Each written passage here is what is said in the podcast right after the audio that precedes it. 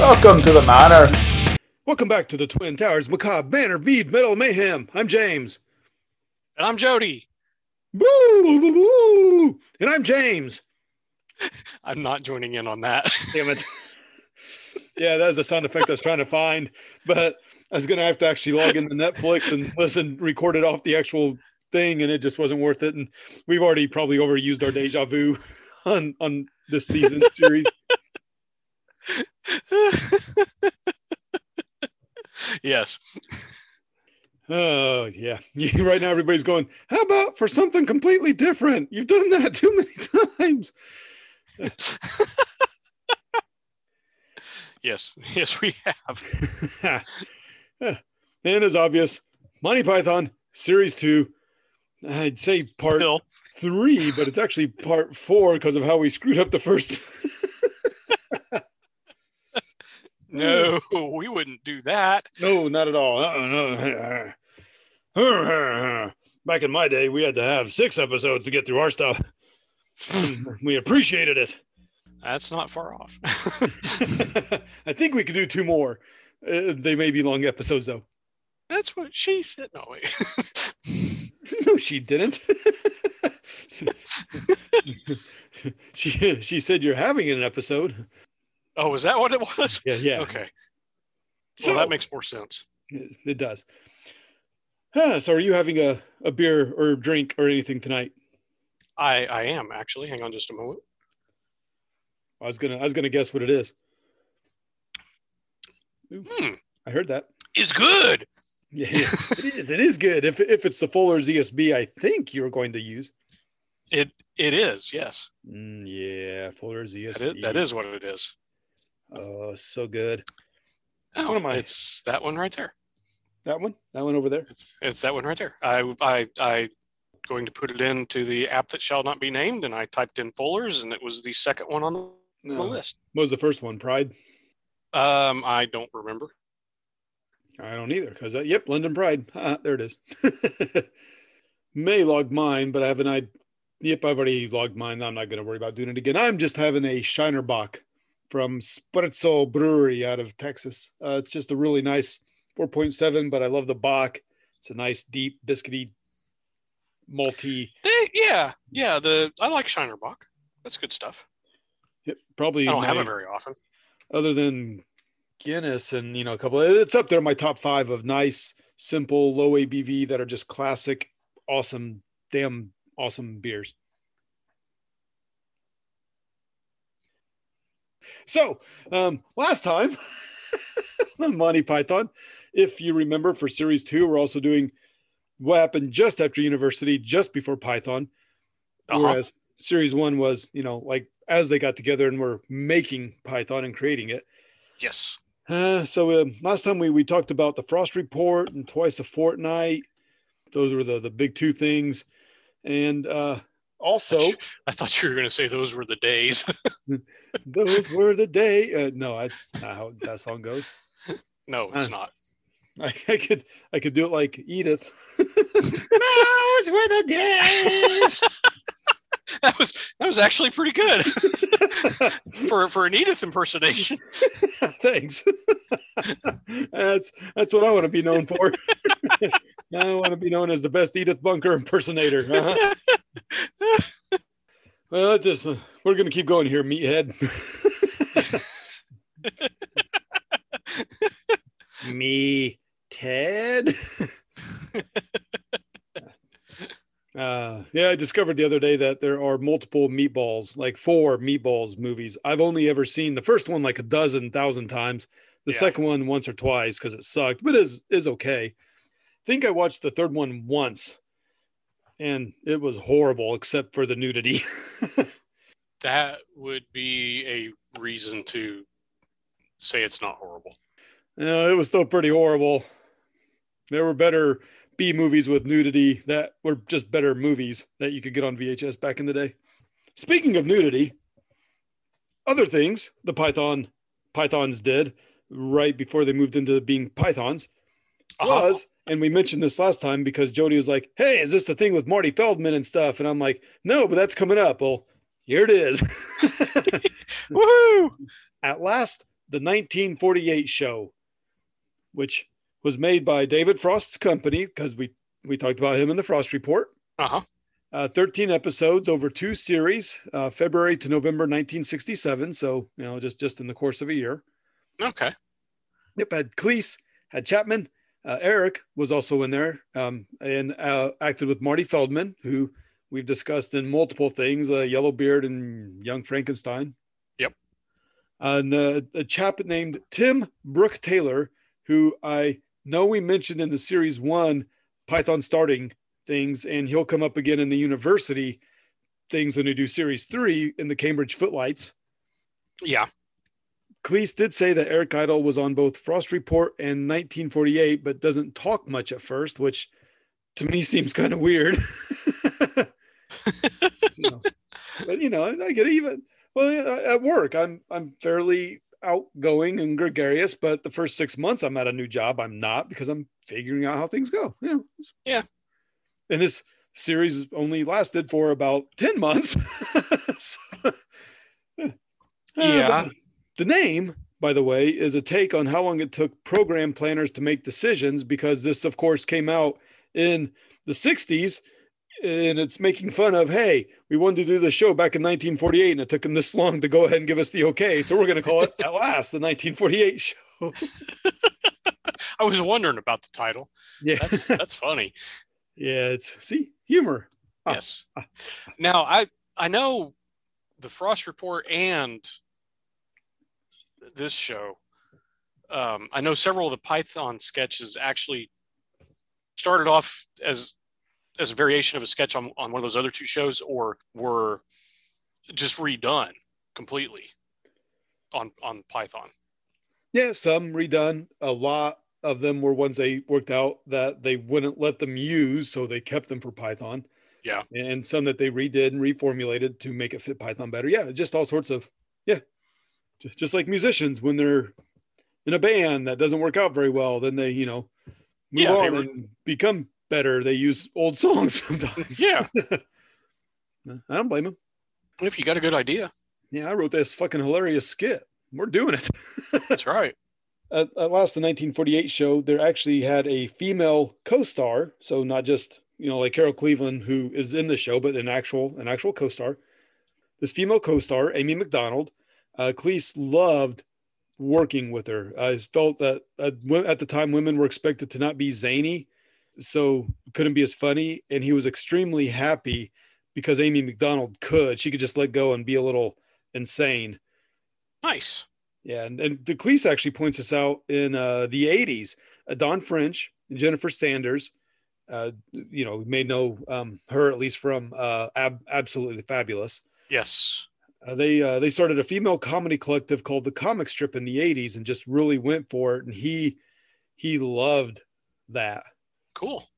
And if you don't know Absolutely Fabulous, you might know her as the voice of the evil fairy godmother in Shrek 2, or the mother of Ross's English fiance, Emily, and Friends. I know her best from Ab Fab. But... So anyway, to move on, if you're okay. 1940, I'm just going to say 1948. The writing and airing took place between Frost Report's two seasons. So the Frost Report book ended this show. Oh, okay. And in the show is this no actually matches with Jody. This is where they got to try the funnier things they couldn't do on the Frost shows. And Cleese says that this was one of the bridges to Python because they got to push it a little bit more. Yeah. And as Jody loves to talk about, most of the 1948 shows were wiped by the BBC. Bastards. Yeah, yep. But some have been found, and they have put out a DVD with those few shows. And I do own it. I've got it. It's hilarious. It's not quite Python, but I enjoy it quite a bit.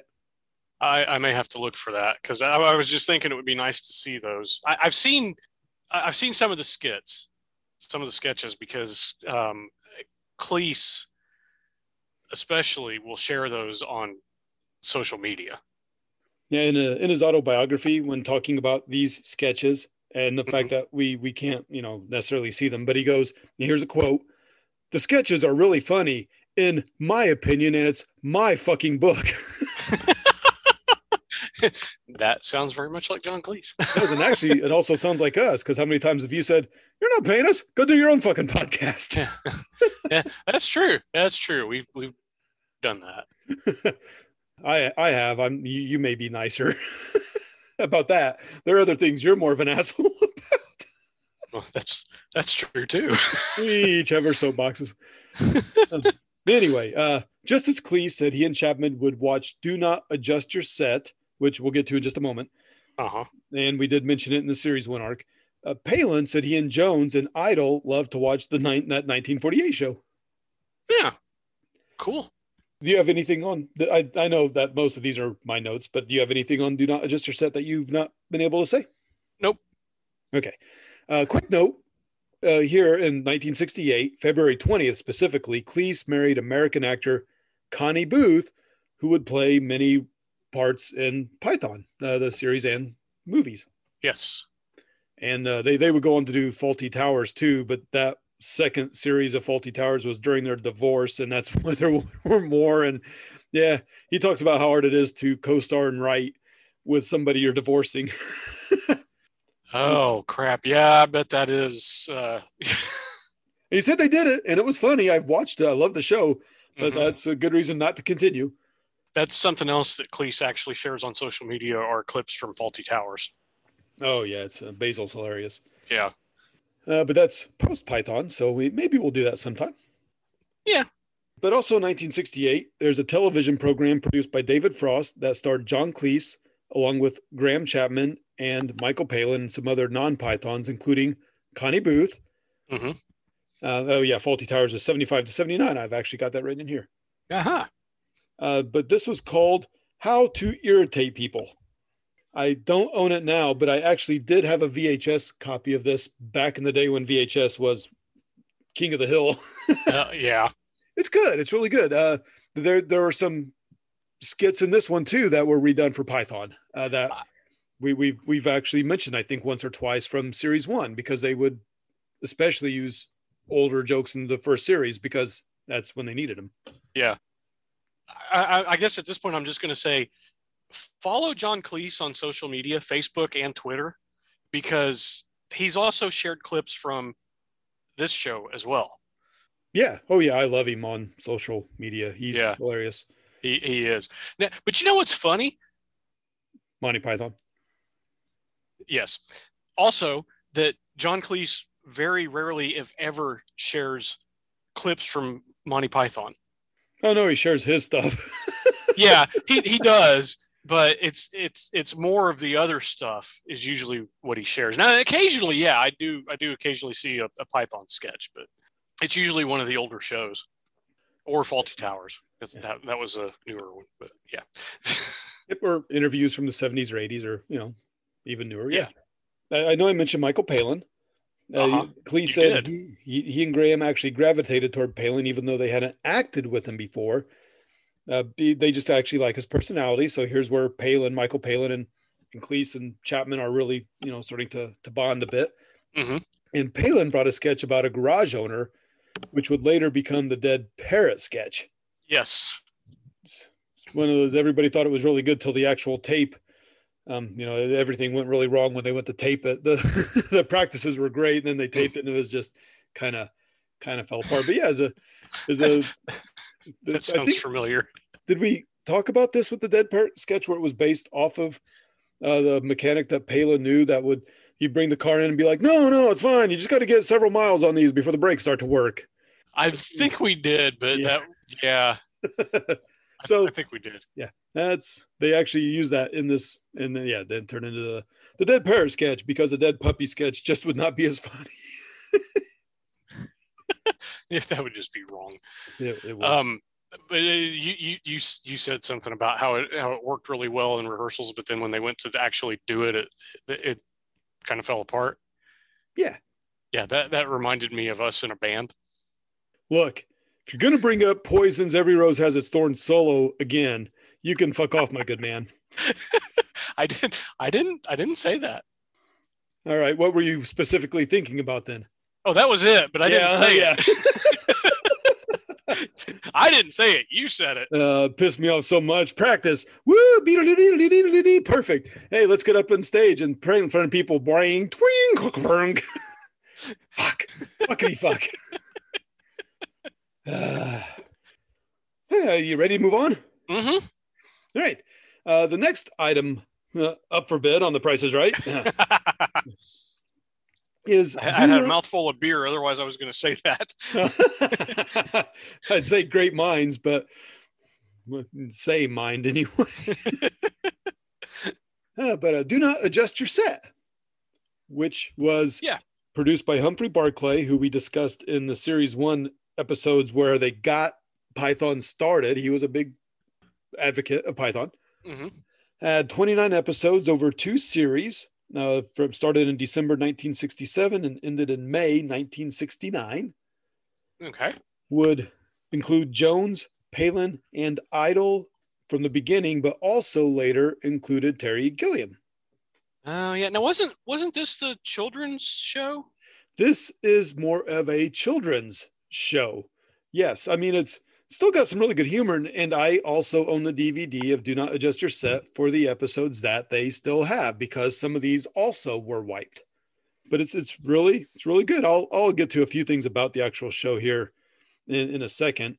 But if you don't mind, on meeting Terry Gilliam. Sure. So Idle, in his autobiography, said, "One day a strange-looking American with long hair, who looked a bit like singer-songwriter John Denver, wearing a yak skin Afghan coat, came back after a show to meet us. It was love at first sight. I loved that coat." And then also, he had been sent to Humphrey Barclay by John Cleese, whom he'd met in New York, and he wanted to work on her show. Mike and Terry disliked him at once. "What on earth did we need another writer for? And an American? Was I nuts? I don't know why, but I was convinced he had something, and it wasn't just his exotic coat." And we talked about that coat and John Cleese and Terry Gilliam in the series 1 arc. Yes. Gilliam's sketches here were stream of consciousness flows that we talked about being a huge part of Monty Python. Yeah. Palin, on Terry joining, said he looked very showbiz, and he actually says it with a sneer, like, and he goes, "Eric took to him immediately. And this is Americans coming over to our nerdy shows to show us how we do it." And whereas Gilliam says that Eric can spot a star. But Palin did say after Gilliam joined that it was great and his animations had perfect timing. Cool. Yep. But then there's Terry G on Terry G joining. Uh-huh. Mike and Terry did not want the man in the coat. They were very sniffy and protective of their spots, but Eric was all about it, mostly for the coat and partially for the hot girlfriend, and because it just felt like it should be nice. Yeah. But yeah, like Jody said, this was actually a kid's show, but I do find it, being hilarious. They ended up being broadcast early in the day for kids because that's how it was made, but then they would actually air it later in the day for adults when they got home from work. Yeah, I can see that. And and that's kind of just because something's kind of geared more towards kids doesn't mean adults can't enjoy it. Right. And they thought moving from the Frost Report to Do Not Adjust Your Set was a step up, even though it was a kid's show, because they got to act and were basically in charge, and they didn't really change the writing or remove much of the filth. I mean, they didn't go overboard with it, but they got to keep the little things in there. Yeah. Two things for me, but yeah, you can keep putting whatever. Gilliam's elephant animation is the thing that Jones really points to all the time, where they knew he would be great for Python with the stream of consciousness filler animation between sketches. And you can actually just Google search Do Not Adjust Your Set Gilliam, Terry Gilliam animation for elephant animation, and you'll see one of his earliest ones, and it's fantastic. Cool. But the other thing I was going to mention was that there was also a band that would play songs. Oh yeah, the Bonzo Dog Doodah Band. Yes. And if you want to know what being out there means, watch the Bonzo Dog Doodah Band. Oh, and Neil Innes was one of the members of the band, mm-hmm. and we talked about him being the seventh Python, or maybe eighth, because we think personally Carol Cleveland should be as the seventh Python. Yes. We also talked about this band in our 6 Degrees of Deep Black Purple Sabbath episode. We did, yes. So there's a drink for hearkening back to an earlier episode. And if you haven't listened to that one, that was actually quite fun. It was. I managed to find a really weird, odd way to get from Halloween. You did. But that one took a lot of research. There's no way I'd... That's tough. Yeah. All right. I think I got one more, since we're making these 2 episodes instead of 3. One more piece here. Yep. One more piece, and then I'll have some notes about series 2 specifically. We'll do next time. Okay. But for now, the last thing I have is a show called The Complete and Utter History of Britain. Very quick. 1 series, 6 episodes, January and February 1969. Yep. Palin and Jones also did this show. Cleese phoned up Palin after the last episode and said, I've seen the series. You won't be doing any more of those, will you? Let's do something together. And then they actually kind of make it sound like he just meant Mike, but Mike brought along Jones and Gilliam and Idle. and then, as we mentioned in series 1, this is where Monty Python started. Uh-huh. And otherwise, just going to say, is during the Complete and Utter History of Britain, where Jones and Palin knew they needed people who get the humor and could play the parts and have the physical setting right, which leads right into Python, and they even some of the history stuff into Grail that we'll eventually get to. Yeah. But that is it. So I've got some other things about series 2 that will go into our next episode, because instead we really should talk about some of the episodes. Dun, dun, dun. Yeah. them things. I didn't know you were going to do the dramatic music there. So it's... and I wasn't sure what you were going to say. What we need is some organ music, but I promise not to be naked while I play it. Thank you. Not that it matters. You can't see me. Just the thought. Well, maybe bothers you. We may have some listeners out there who'd be titillated. Well, good for them. Although if I were to guess, they'd probably still at least have me being in my kilt. Slavin, James Slavin, licensed to kilt. Okay, let's move on. We should just do it. I've actually got notes ready for some James Bond stuff, and then we can just flame into whatever we want. So, episodes. Episode 7, the Attila the Hun show. This is, oh God, they make Attila the Hun as if it's a sitcom with one of the best sitcom love song theme songs. Oh yeah. Okay. So in the Wikipedia article, they say that this is literally a parody of the Debbie Reynolds show. Oh, is it? Yeah. By the way, if you heard the log clanking, I was opening another beer and I knocked off the empty. Oh, well, as long as it was empty. It was. Oh, but I did not know that. Cool. Yeah. The only problem I had with this sketch, again, is one of them was in blackface. Right. Well, when I say acceptable at the time, white people were okay with it, so yeah. Not really acceptable. But I will give Python that, like the O2 and everything they've done for the past couple decades, they have gone out of their way to either ditch those or to redo them so they are like even. Like it either makes fun of everybody, mm-hmm. or nobody, or like the penis song, then they added in vagina stuff for the women, so they've right. They've understood times have changed, and I think they actually like it better too, from what they've said. Yeah, yeah. And I mean, I get it, because it was, what year was this? It was 1970. So, in 1970, it was a little, like you said, don't want to really say acceptable, but it was accepted better then than it would be now. Oh yeah. Not saying it was necessarily right, but we probably could have gotten away with that in the 80s at high school if we wanted to. So, it doesn't mean we I'm glad we did not. Oh yeah, no kidding. Yeah. But yeah, that's a hilarious episode. But the overacting Eric Idle and blackface, doing the Black Butler thing was a bit.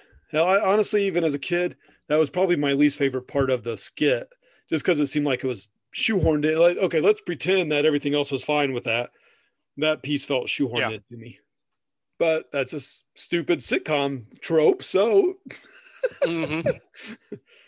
Sorry, I think I bogarted that conversation. Did you have more on? No. Okay, that's all I wanted to say. But it's good. It's hilarious. John Cleese is Attila the Hun. Fantastic. Yeah. Oh yeah. It definitely is. I mean, just if you haven't watched it, and that's one of the reasons I bring this up. If you haven't watched it, and you go to watch it, just be prepared.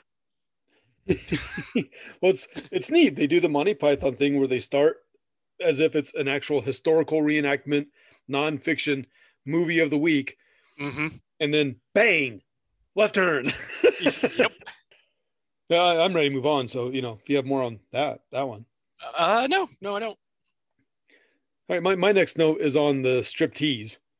Yes. My only note on that it was Terry Jones.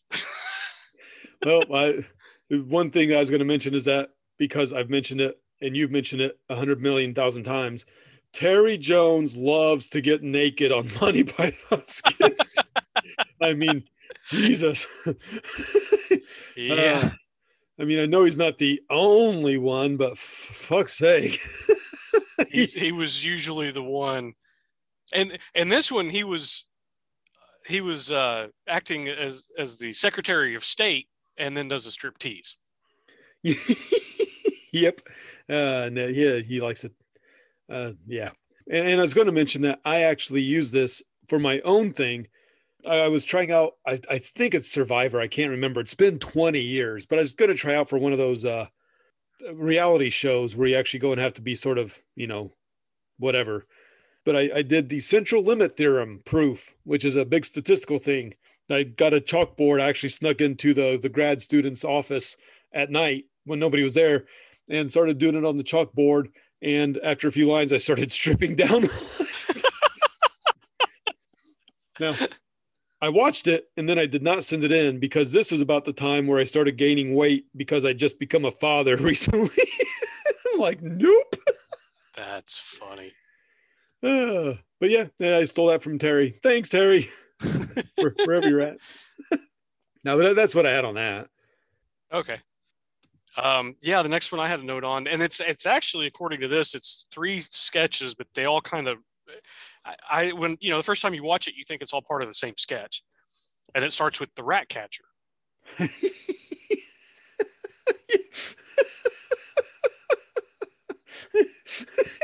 You don't have rats. You have sheep. You have killer sheep. Although in the wainscoting, killer. But apparently, rat catcher, wainscoting, and killer sheep are all three separate sketches, but they're all part of the same thing because they all take place in the same room. By the way, the sheep shoot the rat catcher. I mean, I know they have it listed as different things, but I would say it's still the same skit. But whatever. But you skipped over Vox Pops. I did because I have a quick note because I love that sketch because they the Vox Pops, of course, the person in the street, and they that whole sketch of where they go from intelligent to blithering has a huge impact on my sense of humor. But also the political groupies. Yes. Quite attractive. Yeah. And by the way, when they talk about 10,000 pounds, British money pounds, right. 1970, that's 148,000 pounds now. Nice. Yeah. So that is not a small amount. No. And if you want to know what I'm talking about, go watch it. Yes. Jerks. Sorry. Now, were you done with that? Yep, I'm done with that and ready to move on to whatever the next one is you have. Because Well, I wanted to say that going back to the rat catcher thing, there's a running gag in that one, and it's a lot of times when they do something where one of them's dressed up as a housewife, they will show them stuffing a chicken. That's what housewives did back in the 60s, right? And 70s. Yeah, I guess. Yeah, sure. Yeah. And it caught my eye the second, because this was like the second time I had watched the series all the way through. Oh, wait a minute. They're always showing the housewife stuffing a chicken. And, you know, it's not necessarily stuffing that they're putting in the chicken. No. They're stuffing the chicken, but... Whether or not it's stuffing is up for debate. Well, edible. Yeah. I guess technically anything you shove in something else is stuffing. That's true. Although I think in this one, was it Palin? Was it actually, who was dressed up as the housewife? I don't remember. Because I can't tell if I put a comma after Palin's name. I don't think I did. I wrote Michael Palin stuffing a chicken. And I think he was the husband. And then I think he kind of walked around with it on his hand. So some of these, it was a while ago when I watched. So I made my big notes and then I don't remember some of the tiny things now. Yeah, that's kind of the way I am too. So. Anyway, keep going because I've got my notes here. I'll jump back if you skip over one. Well, I know they did. They did several small things. The news for parrots. Here's a pretty boy. Here's a pretty boy. Yeah. the news for gibbons. Wait, hold on, real quick. Wasn't news for parrots the one that went into that?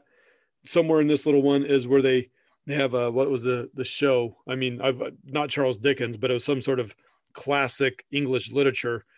So I'm just going to I'm going to say Great Expectations or Oliver Twist because that makes sense. And there's like Oliver Twist for parrots. And they come in all somber and looking, and the old guy's on the bed, and his daughter, and the guy comes in. Who's a pretty boy? Who's a pretty boy? Yes. Yeah, they did, but that's not listed as one of the things here for some reason. Well, I think that goes into news for parrots. Then, yeah. Right. Or I think so. Yeah. The other.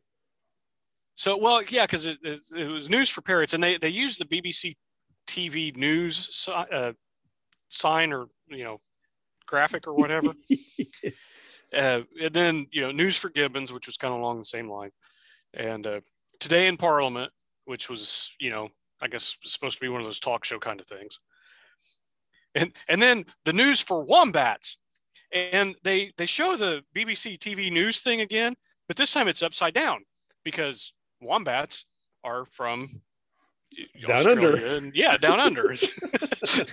See, they're smart too. It's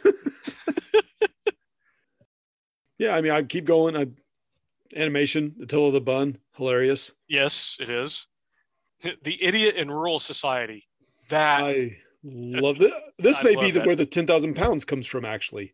It may be. I think so. That's right. This is a hilarious. Go ahead if you have actual things. I just think it's hilarious. I just that it's a great sketch, and Chapman plays a character in this. His name is M. Brando. Gee, who could they be talking about there? Yeah.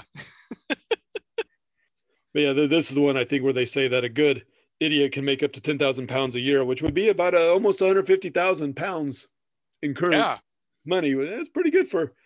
Yeah, for the village idiot, because that's what it is. It's the village idiot, and it's Cleese who plays that character.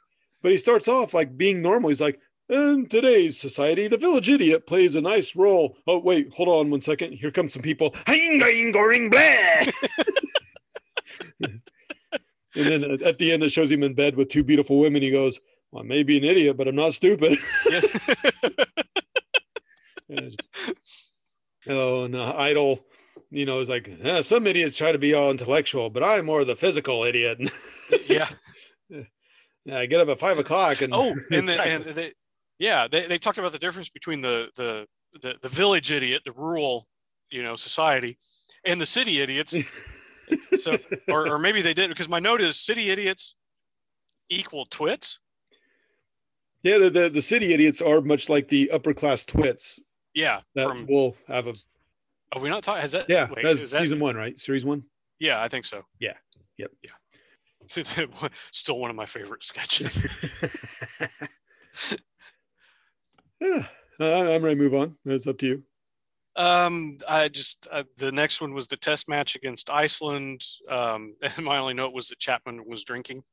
He's drinking. My only note is there's a green Chesterfield on the cricket field, which green Chesterfield is a couch. Yes. And Douglas Adams is Hitchhiker's Guide to the Galaxy trilogy. In the third book, that's how Arthur and Ford get out of the past by jumping on a Chesterfield couch because of a slip in the time stream. That's right. But it's hilarious because the announcers are all getting tanked. Anyway, I've only actually got one more tiny note, so, and I'll get to that at the end. I the next one is the Epsom furniture race, and I think there's a reference to the Bishop sketch from a previous episode. The Bishop? I was too late. And the last one is Spot the Brain Cell, which is a parody of a game show called Take Your Pick, which had been canceled roughly 2 years earlier, according to the Wikipedia article. Yep, but I have no idea what it is, so, you know. I have one more note. I put it next to this episode, but it's not really about the episode. It was just, I think it was at that point in series 2 that I noticed this, that they mentioned East Anglia several times during the second series. It was one of those, it was almost like it was a running gag throughout the entire second series. My only other note is that evidently, according to this episode, penguins eat spam. They do like their penguins and they do like their spam. Yes. Maybe that's why the penguin explodes on the TV. Too much spam. Too much spam. Not enough lobster thermidor and spam. Yeah, but that's what I have. Yeah, me too. So ready for episode 8?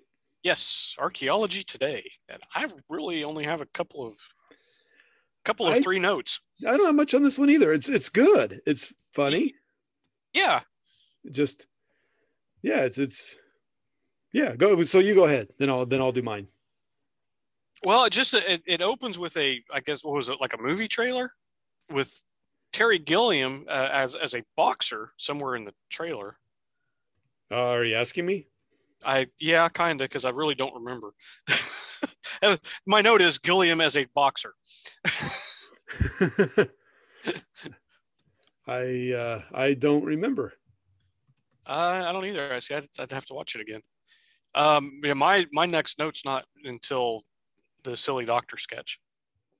Oh, just go. I tell you, if you only have a few notes, why don't you do all your notes, and then I'll do my notes. Well, just in the silly doctor sketch, they there's a mention of Spiny Norman. Yep. The only other note I have is on the Roy and Hank Spim mosquito hunters sketch, and I don't remember which one of them it is. It was Chapman's character, I think, who said it. I love animals. That's why I like to kill them. Good mosquito, get you 2 pence on the black market. Yeah. It's a good episode, but yeah, I don't have. Yeah, I didn't make a whole lot of notes on it.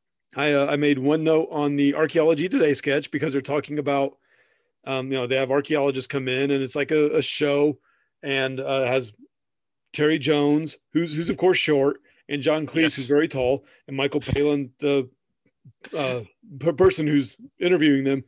He's like, "Well, tell me about yourself. Well, you must be like 6'3", right? That's very tall." And Cleese is trying to talk about archaeology. He's like, "What's it like to be so tall?" And just that's what he focused on. And then he ignores Jones, who gets pissed off because he's too short. I was gonna say, and he ignores Jones because he's too short. Then finally he gets fed up. He goes, "Can I please speak? I came all the way from Oslo to do this program. I am a professor of archaeology. I'm an expert in ancient civilizations. All right, I'm only 5'10". All right, my posture's bad. I slump in my chair, but I've had more women than either of you two." That's. And then of course they find each other out in the field, and to become taller, they have people jump on their shoulders and 7'9". Yep. I love the which is the actual sketch name. Beethoven's Minor Bird. Yes. Yeah. It's sort of a trilogy. It's listed as three things, but it's sort of one overall skit where it just shows Beethoven, Shakespeare, Michelangelo sort of talking. But my favorite part is Beethoven, played by John Cleese, has this minor bird that just keeps making fun of him. And eventually Beethoven gets pissed off, pulls out a pistol and shoots the bird. Which, in real life would not be funny, but it's obviously a stud bird. Yeah. Anyway, that's all I had on that episode. Yeah, me too. Cool. We should do one more then, at least. Yes. Episode 9. How to recognize different parts of the body. Which always reminds me of the larch. Yeah. The larch, which is skit from series 1 that you should go listen to, because we talked about that. Yeah. Now, in this one, the gag is that in between some of the sketches, they will cut back to this, thing on how to identify different parts of the body. The nose. There's a really good one on the end. 2, 3 really good ones. Yep. Yeah, we should wait till the end, right? Before we do that. Yes. Yeah. But that was, I guess that was my first note that is a running gag throughout the episode. Oh yeah. Like the tree. Yeah. And this one, so when the episode starts, it's the intro with Cleese saying, and now for something completely different, but this is the one where it starts off with models in bathing suits, two-piece bikinis, and as it pans, gorgeous, brilliant. Yeah. And it pans across until you get to John Cleese at his desk, actually laying on his desk in a two-piece bikini, kind of doing the Burt Reynolds. and he says and now for something completely different. But this also had the It's Man in it too. In a bikini. Yeah. So yeah, Michael Palin doing the It's with the bikini on. And there's a little extra of that too, but you should just watch that. Yes. Yeah. Now this is the first episode with the Bruces. Bruce here. Hey, Bruce. Yeah, one of the. And I noticed they're drinking Foster's beer. Yep. Which I think. A lot of people in Australia, from what I understand, actually kind of make fun of, or maybe they only make fun of it because everybody just assumes it's the best beer. Yeah. So it's one of the few skits written by Idle and Cleese.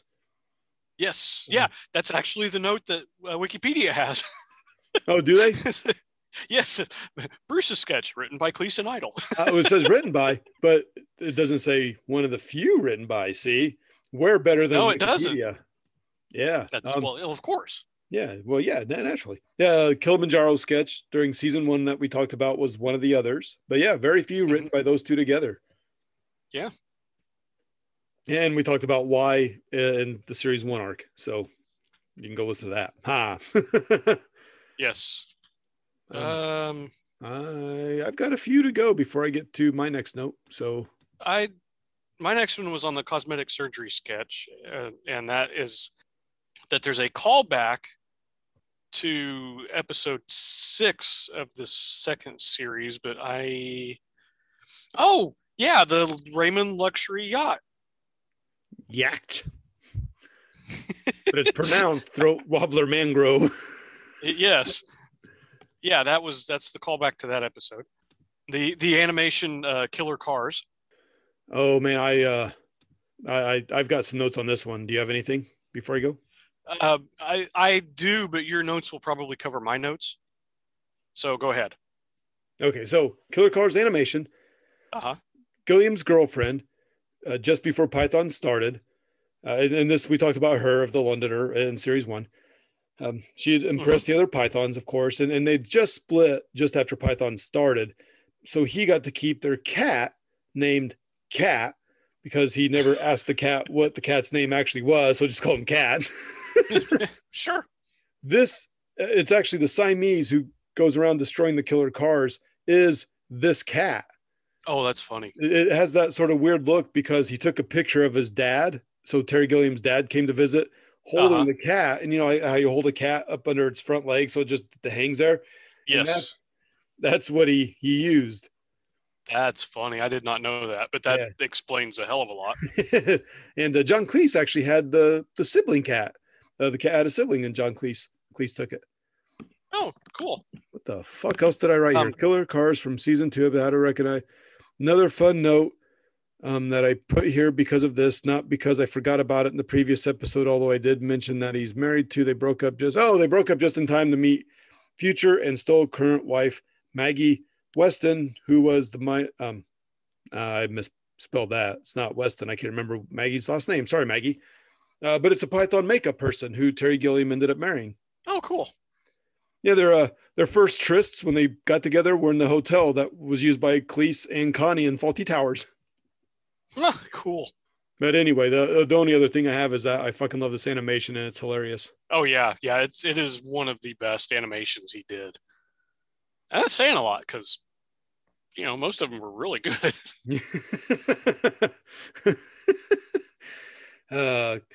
Cars went to natural selection to reduce the pedestrian population. Everybody keep up. Yep. The only way to get rid of the cars was atomic mutation. Yeah, but then you got a problem. Good, because then you got the cat. Yep. All right. Till the giant hand shows up. Oh, hey, go ahead. Well, I was going to say, then my next note is the return of the Batley Townswomen's Guild. Oh, so real quick, I actually do have a note that the camp square bashing, the swanning military, just hilarious. Dance of the Sugar Plum, sort of a swanning military formation thing is hilarious, and then goes into the Dance of the Sugar Plum fairy animation with old army guys, and it's hilarious. Oh, that, yes. Okay. I had a note. My note was, haha. So it was funny. I just don't remember it. Yeah. And before you get to Batley Townswomen Guild, the cut price. Yeah, there's another sketch in there. Yeah. Yeah. And it's Palin again plays Luigi Ficacci.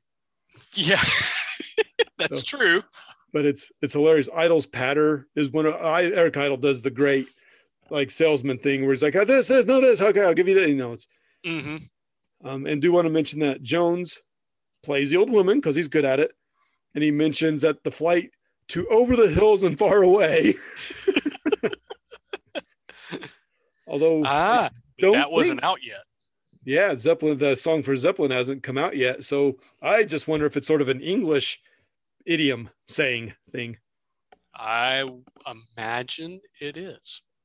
And then, of course, you get to the pilot, who is Japanese, and they actually he's called Mr. Kamikaze, which gives you a lot of faith in the very fast airline. Yes. But that was, I mean, then my next note's on the Batley Women Towns Guild. Yeah, I just did that one in the following sketch take place at the beach. Oh, yeah. that was my note. Cool. Yeah, I guess I have two notes. One wasn't a note, but one I remembered when I saw it here. So keep going, and you know, and I'll let you know if you went too far or if it's the same skit I have something on. Well, I was just gonna say that it was the Batley Townswomen's Guild presents the first heart transplant, but but they wind up doing the same thing that they did in the other Batley Townswomen's Guild presents, you know, the Battle of Pearl Harbor, where they just wail on each other in the at the beach this time instead of in the mud. Right. But it's funnier because Pearl Harbor, of course, is a war fight thing, so at least it's fighting. No, yeah. This is the first heart transplant, and they still just go wail at each other. Yep. Yeah, and the one after that was the first underwater production of Measure for Measure, which is it's a play. I'm thinking I don't really know much about Measure for Measure, but the whole thing takes place underwater. William Shakespeare, just so you know. Oh, okay. Well, see, whatever. But yeah, it's underwater. Yeah, it's yeah. So okay, so the next two kind of are listed as separate, but they run together, and I think I know which one James has. So the death of Mary Queen of Scots, it was hilarious. That's really my only note. Just ha ha. Well, it's radio, right? Yeah, yeah. And I can the death of Mary Queen of Scots, Part 1. Ah, thumb thumb. Coming up, Part 2. Just... And for Part 3, they had to change to a different channel, but it was the same thing. And it's now 4:00, and time for the penguin on your TV set to explode. And there's more than that. I don't want to give it, but yeah, if you have more, it's cool. But so you and I have this joke we bring up every once in a while from when we went to see Spinal Tap in concert. Yeah. Fuck the Doves. And I think that joke may have actually originated with the exploding penguin sketch, because there's a line where it's Cleese and Chapman in drag, and Chapman says, I don't remember what Cleese said, but Chapman's reaction is intercourse the penguin. Yeah. And if you pay attention to Cleese when he says that, Cleese almost loses it and breaks character and starts laughing. I mean, he does everything he can to hold it in. I mean, and it's obvious that's what he's doing. And that just makes it even funnier. Yeah, I'm not sure that was the actual line. But they also do say Chapman was good at those just one-offs. Even if it was written that way, the way he would do it would slay the others. Yeah, and you may be right. That may not be the line that Cleese almost broke on, but yeah, he did it in that sketch. Oh, no, I mean, that wasn't the line Chapman was supposed to say, which caught Cleese off guard. He improvised the line. Is what I'm thinking, yeah. He may have, yeah. Okay. And, of course, the penguin. Yeah. Pepper pot. Yes. And then a couple other, so there's some really good songs. Sergeant Ducky's song, the Bing Tiddle Tiddle Bong song are hilarious because, well, especially the last one, because you think Chapman's going to do some really suave thing, and then he goes into the Chapman thing of Bing Tiddle Tiddle Bong Ding, and it just it's hilarious. But we talked about how to recognize different parts of the body, and my favorite parts. I've got 3, but Jody's has one of these, so I'll let him go. But number 22, the nipple, but it points to a radio knob on a radio. Number 26, Margaret Thatcher's brain, and it points at her shin. Yep. And then at the very end, number 31, the end, pointing at Graham Chapman's ass. And that's why it's funny. It is. I actually don't have a lot of notes for episode 10. If you want to do one more on this one. Yeah, I was just thinking, because this one, there weren't a lot of sketches in this one. No, it's good. Because they were longer sketches. Yeah. So yeah, that's I'm good with this. Yeah. So we can do episode 10. Okay. Scott of the Antarctic. Scott of the Antarctic. They don't do that. I just wanted to. No. Yeah, love the opening, hoity-toity fringe film yes. Trash landfill. Yeah, with Terry Jones and Carol Cleveland. But I mean, it's good. It's funny. It is. I had a note about cabbage. Well, there's a cabbage in it. There was a cabbage in it. And I think they did this intentionally. The boom mic comes down into frame so that you see it. And I think that was intentional because it's a French art film. Yes, it's. So they were kind of making fun of that. And then it goes into Scott of the Antarctic. Oh, it's hilarious. Now, if you go and give your notes, and then I'll just give mine, because I think we'll interrupt each other too much. Well, my notes for Scott of the Antarctic are Vanilla Whore.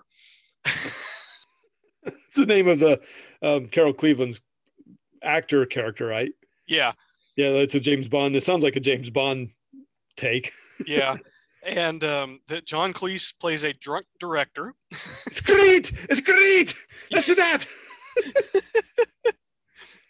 And then they decide to change it to Scott of the Sahara so that they can have him fight a lion.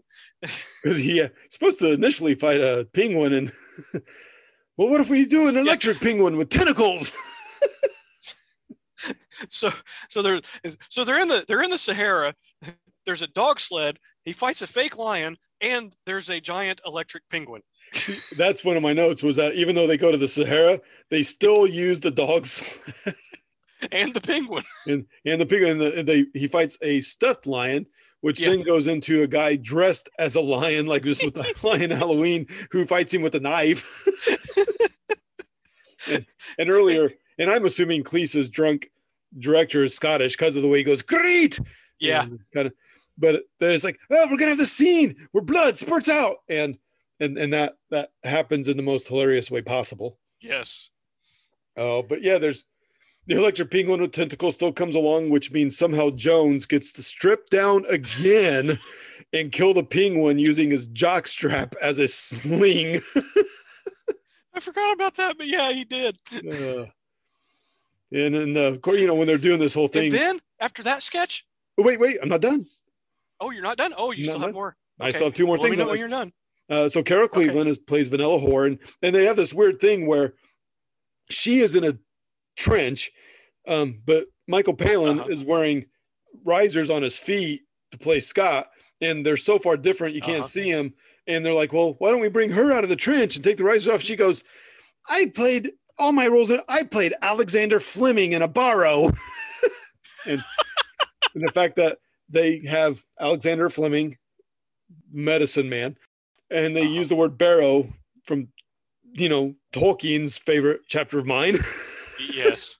It is hilarious. And other than that, you also get to see a lot of Carol Cleveland. Yes, because once she's out of the fur coat, she's in a bikini. Oh, I thought they were just her underwear. Oh, yeah. No, yeah, you're right. I think it is just her underwear because of the way that the everything else comes off. Yeah. Yeah, she even loses her underwear, yeah. Even loses her bra, although she is facing away from us. So yes, and yeah, unfortunately. But what are you going to do?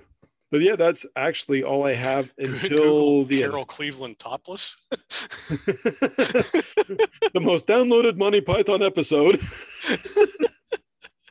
Let's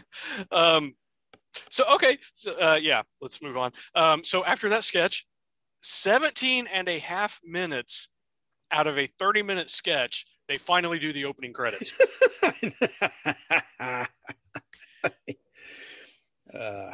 Then they do one of the most classic, although not one of my favorite. I do enjoy it, but one of the most classic Gilliam animations that usually when they say, "Oh yeah, Terry Gilliam's animations," this is usually one of the ones they show. Yeah, yeah. Conrad Poos and his dancing teeth. And I'm pretty sure that's actually Gilliam's face, isn't it? I think so. It certainly looks like him, but I'm pretty sure it is. I always thought it was. I did want to mention the one after that, the fish license / the 10-foot-tall mayor sketch. So this is the return of Cleese's character, Eric Praline, who was in the Crunchy Frog sketch and is the character from the Dead Parrot sketch. Now he wants a fish license. A license for my fish, Eric. Yeah. All of his pets are named Eric. Now they recreated this on one of their albums, and it leads into one of my favorite all-time Monty Python songs, "Eric the Half a Bee." Quite the Naughty Randy bee fucking song. Yes, it is. It is hilarious, and I don't know. I love that song, and to find out that it was actually attached to that sketch. at least on the album. And it was apparently it was really hard for them to get Cleese to sing anything, even when they were doing the albums, because Cleese didn't think he had a very good singing voice. Well, he doesn't, but it's great for comedy. Yeah. I mean, that's it. I mean, you know, but if you're doing comedy songs, who cares if you have a great singing voice? Exactly. You know, because you want it to be funny, not great. Right. You want it to be great in a funny way, not great in a, you're a master singer. Right. And by the way, the lyrics talk about it being a demi-B, and we talked about demi things in a recent episode about how a demi is a half. A demigod is half god, half human. This demi-B is half a bee. Yep. That was loved carnally. Semi-carnally? Siri-carnally? No, semi-carnally. Oh. You know, I actually have no idea who Cyril Connolly is, by the way. I know I've heard the name outside of that reference, and I'm not entirely sure who he is without looking him up right now. Well, I just looked him up, and he's an English literary critic and writer. And I'm good to go from there. I'm not too stressed about. I mean, he looks like he's won awards, and you know, but outside of what I care about right now. Yeah. I would point out that the next sketch is a rugby match that includes the 10-foot-tall mayor from the previous sketch. And then the next, the last sketch is the Long John Silver impersonators versus the Bournemouth gynecologists in, what was it? It was soccer, wasn't it? Football? Yeah, well, what Americans would call soccer, and Europeans would call football. And I'm going to say this again: the British were the ones who came up with the word soccer, not us Americans. Right, because it's a social. Yes. Thing. Anyway, yep. Oh no, I love it when you bring it up because you know then I get to call it whatever the fuck I want and say that the English actually came up with both terms. So which I use. It's technically correct. Yeah. But technically correct is the best kind of correct. My only real note on this one is that the Long John Silver impersonators had fake peg legs. That's my only note. It's hilarious because they can't move. It's a soccer match. And yeah, exactly. They can't do anything because they all have peg legs. So the gynecologists are all dressed up as doctors with the coats and the hats and stuff on, just going around kicking ass with soccer, and John Silver impersonators just stand there or fall over. Or fall over. Oh, shit. Huh, anyway. Yep. That's fucking hilarious. It is. Anyway, that's what I have on that episode. Yeah, me too. Cool. I'm done. I know you are, but oh wait, never mind. Well, cool. That wasn't too bad. I mean, it might be a long episode, but not overly long for us.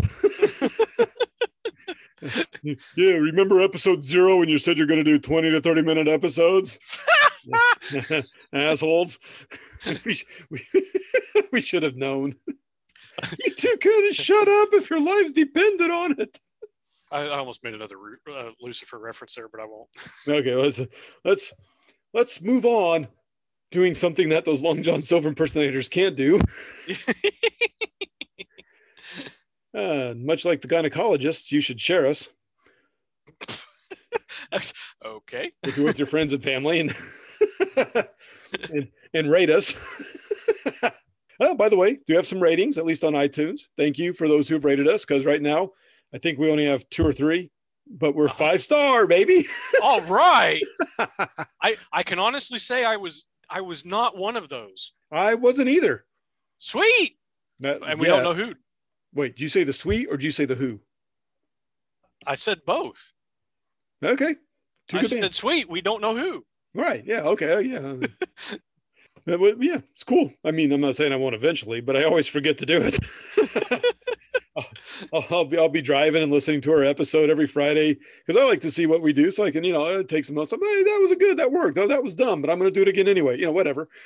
And I'm like, I should rate us. And then I'll get to where I'm going, and no, it forgot. Yep. Anyway, that's what I have on this episode. Me too. All right, so We'll come back with one more episode for series 2. Yeah. Sometime soon. Yep. But until then, I'm James. I'm Jody. We'll talk to you later. Bye. The Macabre Manor is brought to you by the Twin Terrors. All rights reserved. Stay tuned for some fun outtakes. Hello. There we go. I gotta find my fucking notes. Newts. Phew. We don't need any newts. I got to tell you, the thing you sent Rob and Donnie and I just a minute ago about God not liking Christian bands. Yeah. And I wrote fuck Striper. Uh-huh. I wrote fuck. I put an ST, and my phone actually auto-suggested Striper. Nice. Well, you're just a heartless bastard. I am. But this is good. Audience participation was for chord time. Solos were Seamus's time.